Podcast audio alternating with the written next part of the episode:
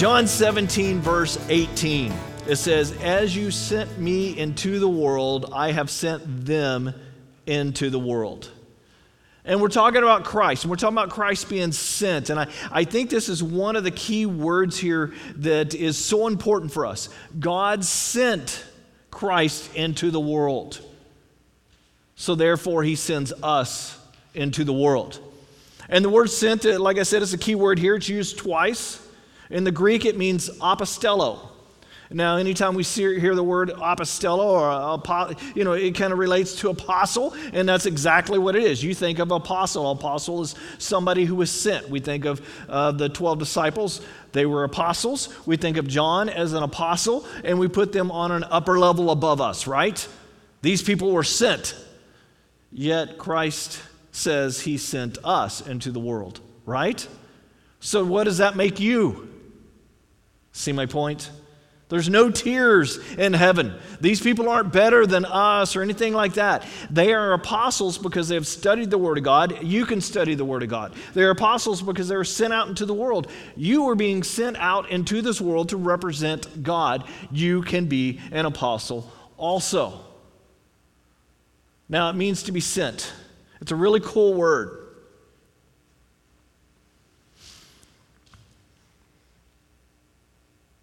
So Jesus was a model for us. As you have sent me into the world, I've sent them into the world. God sent his son. In Galatians 4, Paul explains this more fully. But when a set time had fully come, God sent his son, born of a woman, born under the law, to redeem those under the law, that we might receive adoption to sonship. Because you are his sons, God sent the Spirit of His Son into our hearts, a Spirit who calls out, Abba, Father.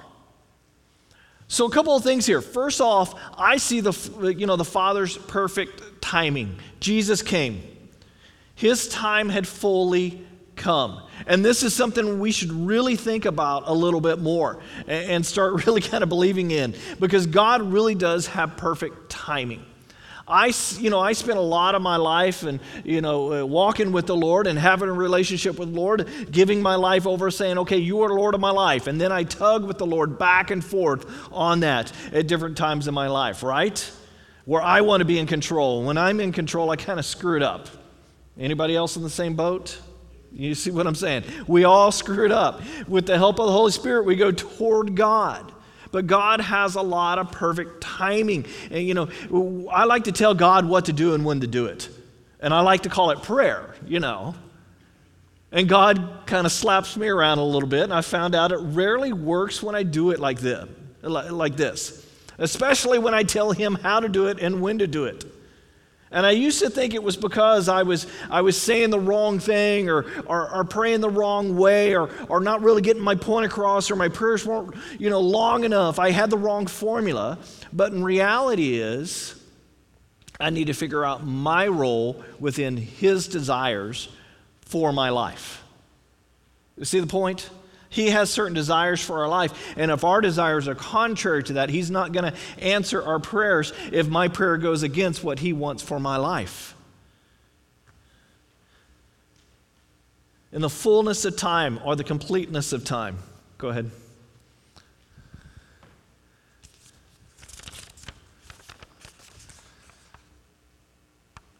There's a silver car with a trunk open outside. If you have a silver car, how about we do this? Brandon, go outside to the silver car and shut the trunk. It's at the end of the parking lot, Brandon. Just go look. Don't get arrested.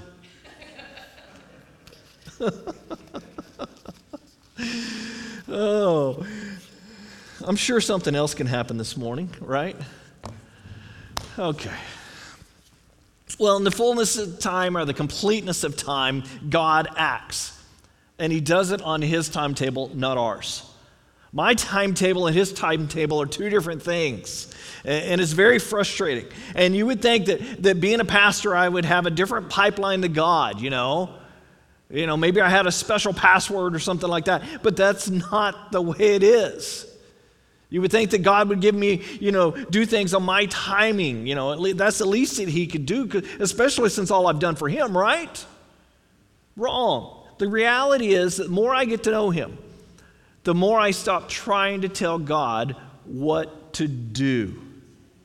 And the more I try to plug into what He's trying to get me to do. But you know that He is also very active. Even right now, as we speak, I cannot keep up with him. The problem is usually he is active in the things that I've, you know, that I'm not really thinking about because I got my mind on all these other worries. And this is because he's God and he is a wonderful, wonderful dad. In the perfect timing, God's perfect timing, he sent his son. And Jesus reminded Nicodemus when he was talking to him that he was the one and only Son of God, born of a woman, born under the law to redeem those under the law. What does it mean to be under the law? Well, you go back and you think about Genesis from the beginning of time and so forth. Sin entered the world, and God set up certain rules saying, if you want a relationship with me, you have to follow these rules. And these rules led to us trying to be perfect. Anybody perfect out there? yeah. A lot of people try to be perfect out there, right? You know. We found out that we couldn't do that. So Jesus came and died for our sins to cover those sins so we don't have to be perfect, but God still sees us as perfect, which is really weird because we know we're not perfect. But God sees us differently because of what Jesus did. Jesus came with an assignment. He came with a mission in mind. He came with a goal, and his goal was, according to Paul, to redeem those under the law that we might receive adoptions as sons. So he came to redeem us. What does the word redeem mean? It means to buy back, to purchase, okay? Or even to pay a ransom. In other words, we were going to hell. And if we believe in Jesus, that He died for our sins, He rose from the grave, and He's the only Son of God, then our sins are paid for. We're ransomed back. So He came to redeem us or to pay a price. There was someone that we now understand as the enemy of our soul who felt like he owned us. And the scriptures are very clear. In fact, I was driving uh, to, to, church today, and Brandon and I were having a conversation about Lucifer and Satan, and, and uh, you know, being one and the same person. Okay, uh, you know, we can call him uh, the evil persona, we call him the devil, we call him Satan, we call him Lucifer. He was the one who who arranged and led the worship and the adoration of God, and he wanted it for himself. So he rebelled against God, and about a third of the angels fell with him. We say fell because they went away from God, and God cast them out. This is the, the one who, who owns us, in a sense, because of our sin. And he thought he had the whole thing sewed up, and he thought that, that we were his slaves for eternity, that we were holding to him because he thought that since we have fallen, since we have sin, we've eaten from the tree, you know, the, the, the sinful tree in a sense.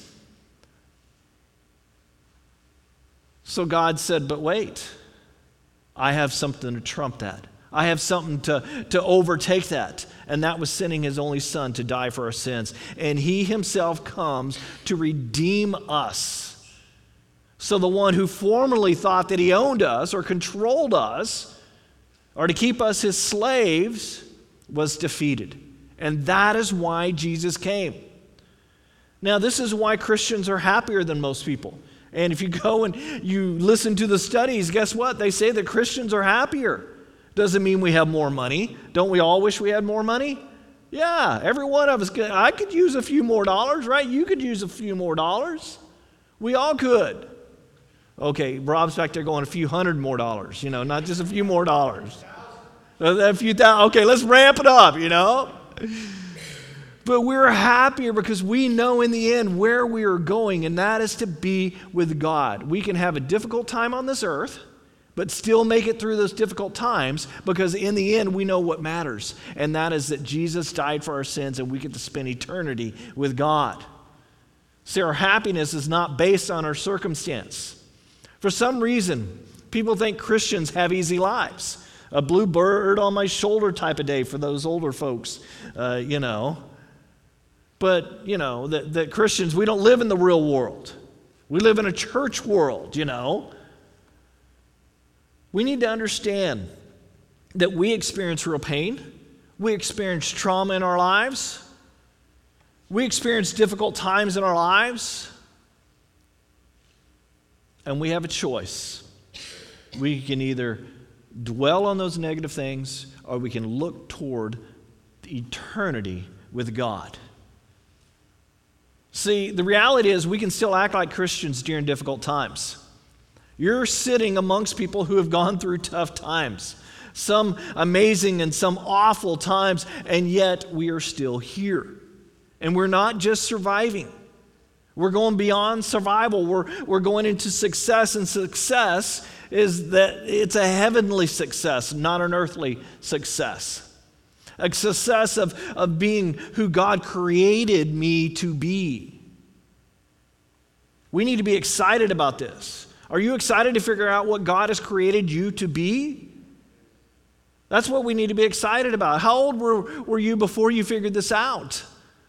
Some of us, it was for, you know, we were children and we figured it out. Some of us, it was teenagers. Some of us, it was in an adulthood. And that is okay, either one of those. But God has created us for Himself. And according to the Apostle Paul, He adopted us.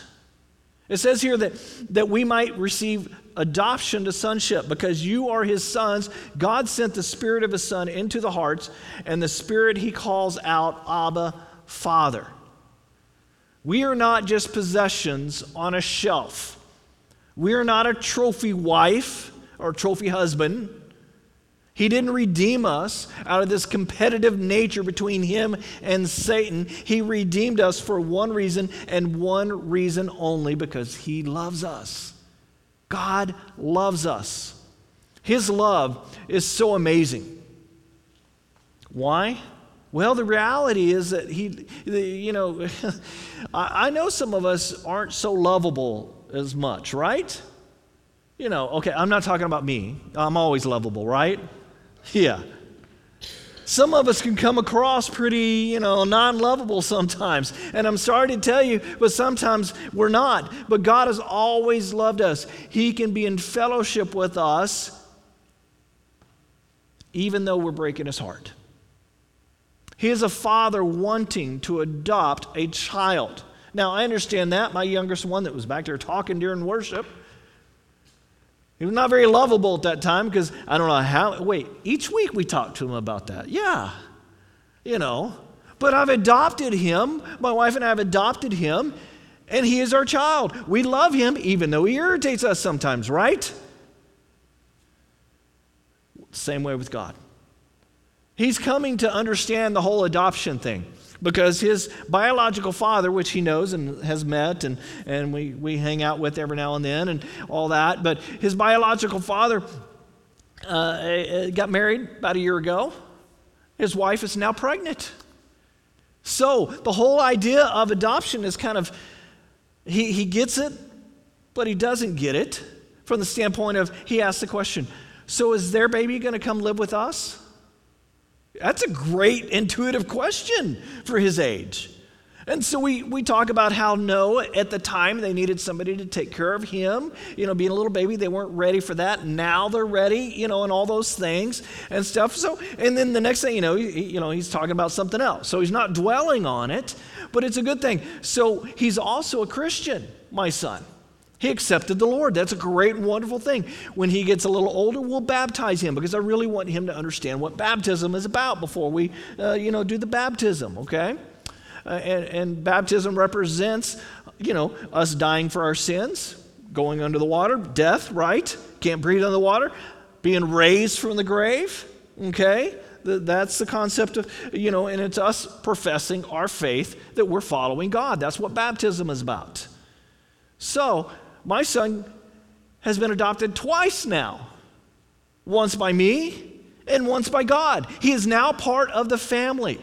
God, eh, you know, He is God's child. The word adoption is such a biblical concept that, you know, sometimes the most of us just read over it and just move right on. But those of us who have been around adopted children, you understand more about what it's about. Somebody needed a parent, right? Somebody needed a daddy or a mommy or, or a family. And there's an intense need there sometimes. Some of you might have heard me talk about my cousins, a very unique family. This is not how it, all families are, but my uncle has a whole bunch of adopted children. I mean, they're from all over the world. It's crazy. They also have four of their own. He, he's 82 years old, and the youngest is like 26 years of age, okay? Anytime I cook ribs, I think of my uncle. Because every time we went up to Oklahoma, he would cook ribs and I'd run around with all the crazy cousins, right? So anytime I hear the word adoption, I always thought of my extended family.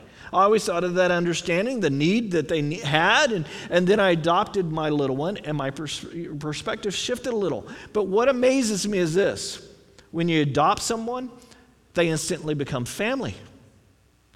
Is it, you know, um, it wasn't like I said to my cousins, well, you can't be family because you're from Vietnam.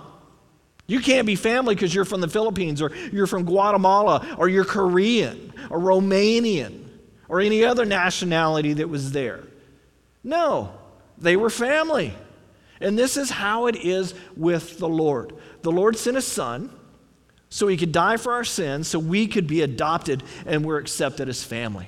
That's an amazing thing. And for us to be sanctified so we can be a part of that family. When you hear the word adoption, you think of meeting a child for the first time and starting a relationship with someone who needed something. And this is exactly what our Heavenly Father did for us. Being adopted is something we all should be able to relate to because that's exactly what He did. And we are a part of His family, and nothing can change that. It's now the law. And this is what Paul was talking about in Galatians 4 4. But when the uh, set time had fully come, God sent his son, born of, under a woman, born under the law, to redeem those under the law that we may receive adoption to sonship. Because you are his sons, and you can put the word daughter in there, okay? It wasn't just talking about men. But God sent his spirit of his son into our heart, and the spirit calls out, Abba, Father. I love that because I don't always call out Abba Father. You know what I mean? I get so busy, sometimes I ignored the God. Pastor, can you say that? Well, yeah. I'm just like you. Sometimes we get busy and we ignore God, but the Spirit within us calls out Abba, Father, and has that desire and pushes us toward God. And what happens here is the Father came to us, and we begin to understand because the Spirit cries out to God, and we begin to think of Him as our Father. And this is one of the most confusing things for a person who is not a Christian. How can a Christian feel so close to God? It's because God included us. We didn't talk God into it. We certainly didn't earn it. We didn't pay. We just said, okay, I believe that you're the Son of God. I believe you died for my sins. I believe your spirit can envelop and overtake me. Of all the things the Father could have given us, He gave us His Son. That's an amazing thing. And John 17, he says in verse 6, I've revealed you to those whom you gave me out of the world. Once something is revealed, once something is out there, it can be recognized. We know his name. We know what he was about. We know the nature. We know about all these things. Why? Because his spirit is within us. Now, all we have to do is start listening to that spirit and learning from it. You know, it's one thing to, to learn stuff in our heads, right? It's extreme, you know, it's, it's entirely something different to know it enough that it makes it into our hearts. It makes it into to us putting actions into life. Jesus has said, I revealed everything about you to them. I've given uh, them their freedom. And, you know, we, we like to celebrate freedom in this country fireworks and family and, and friends and barbecues and all that kind of stuff. But as a Christian, we have a better understanding and a bigger understanding of what true freedom is the freedom from spiritual bondage, from the sin that takes over our lives, from past things that we've done that we're ashamed of. Guess what? We don't have to own that anymore because Jesus can clear that out of our lives where we don't even think about it anymore. How about from things that have been done to us? Yeah, we can release those also. True freedom is being able to release those things and, and be about love again. Not about the terrible things that have happened, but be about love again. To have the ability to move on with your life is so important because we like to drag around anchors. We like to drag around the past, and we have to let it go. That is true freedom, freedom that He gave us. This is why in verse 26 of chapter 17, He said, I have made you known to them and will continue to make you known. Now, what, you know, what is interesting about that is He didn't just make it known for 33 years. He didn't come down here and live for 33 years or so, and he didn't, uh, he says that he will continue. That means he's still making God known to this world. How? How is Christ still making God known to this world? Well, he died, he raised from the dead, and he put his spirit in us. That is how he's still making it. You represent God to this world. You're making God known to this world by your actions and your attitudes. So let's make sure we're representing God well by our actions and our attitudes, right? Yeah. Sometimes we do that well, sometimes not so well. But it's not just uh, us alone. The Holy Spirit lives in us. We don't do this alone. And we need to understand the reason for our happiness, the reason why we can release the negative things in our past is because He gave us something His Spirit. A part of the living God is in us.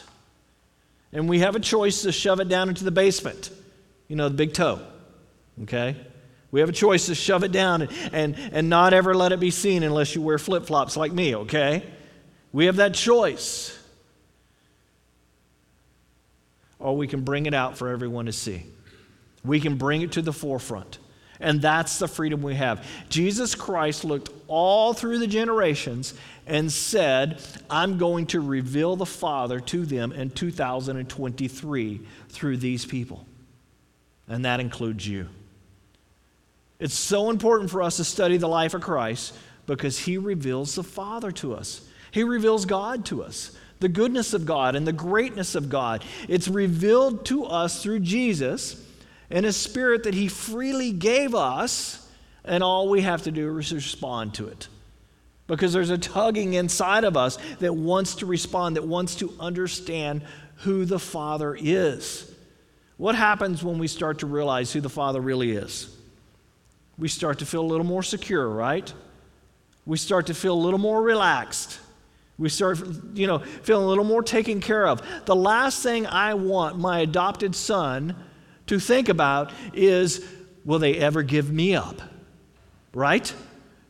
You've adopted me. Are you always going to be there? Are you going to give me up? I don't want my son thinking things like that, right? I want him to feel secure, like we're going to take care of him the rest of his life because that's what we're doing. He is family, right?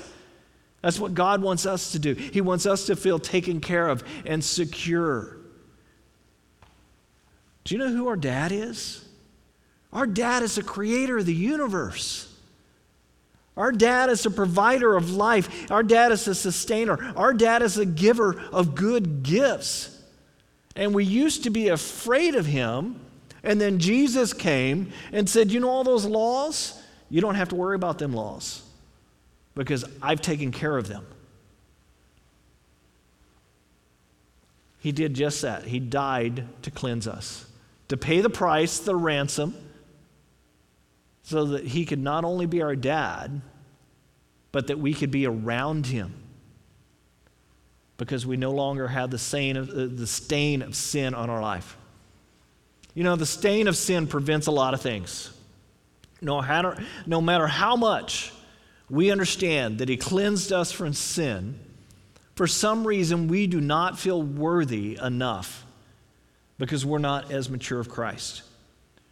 And then the more we learn about what He did for our lives, we start to understand a little bit more. And slowly over time, the more time we spend with Christ, we start to see that He is a creator that wants to be around us. And He doesn't see the sin, He sees the person. It's nice to be seen, right? Don't you hate it when a person ignores you? I mean, completely ignores you. You're like, well, thanks. You know, it's good to be seen. God sees you. God sees you, and He wants to have a deeper relationship with you. That's important. And we have the choice to respond or not. Hmm. Well, let's pray as Tyler and the worship team leads us in one last song. Lord, we thank you for your life.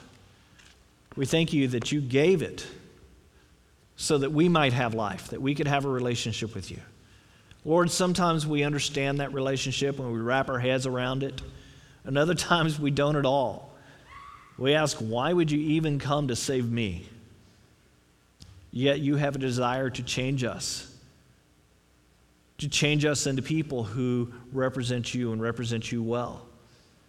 That we can feel cleansed that we can feel the need that you have to, to, to have that relationship with us. That we don't have to be ashamed of what we've done. We don't have to be ashamed of maybe of what's been done to us because we can release all of that because you've cleansed us. You've made us white as snow. You've made us sinless. Now the Lord bless you and keep you. The Lord's face shine down upon you. And may you be blessed this week. In the name of the Father, Son, and Holy Spirit. Amen.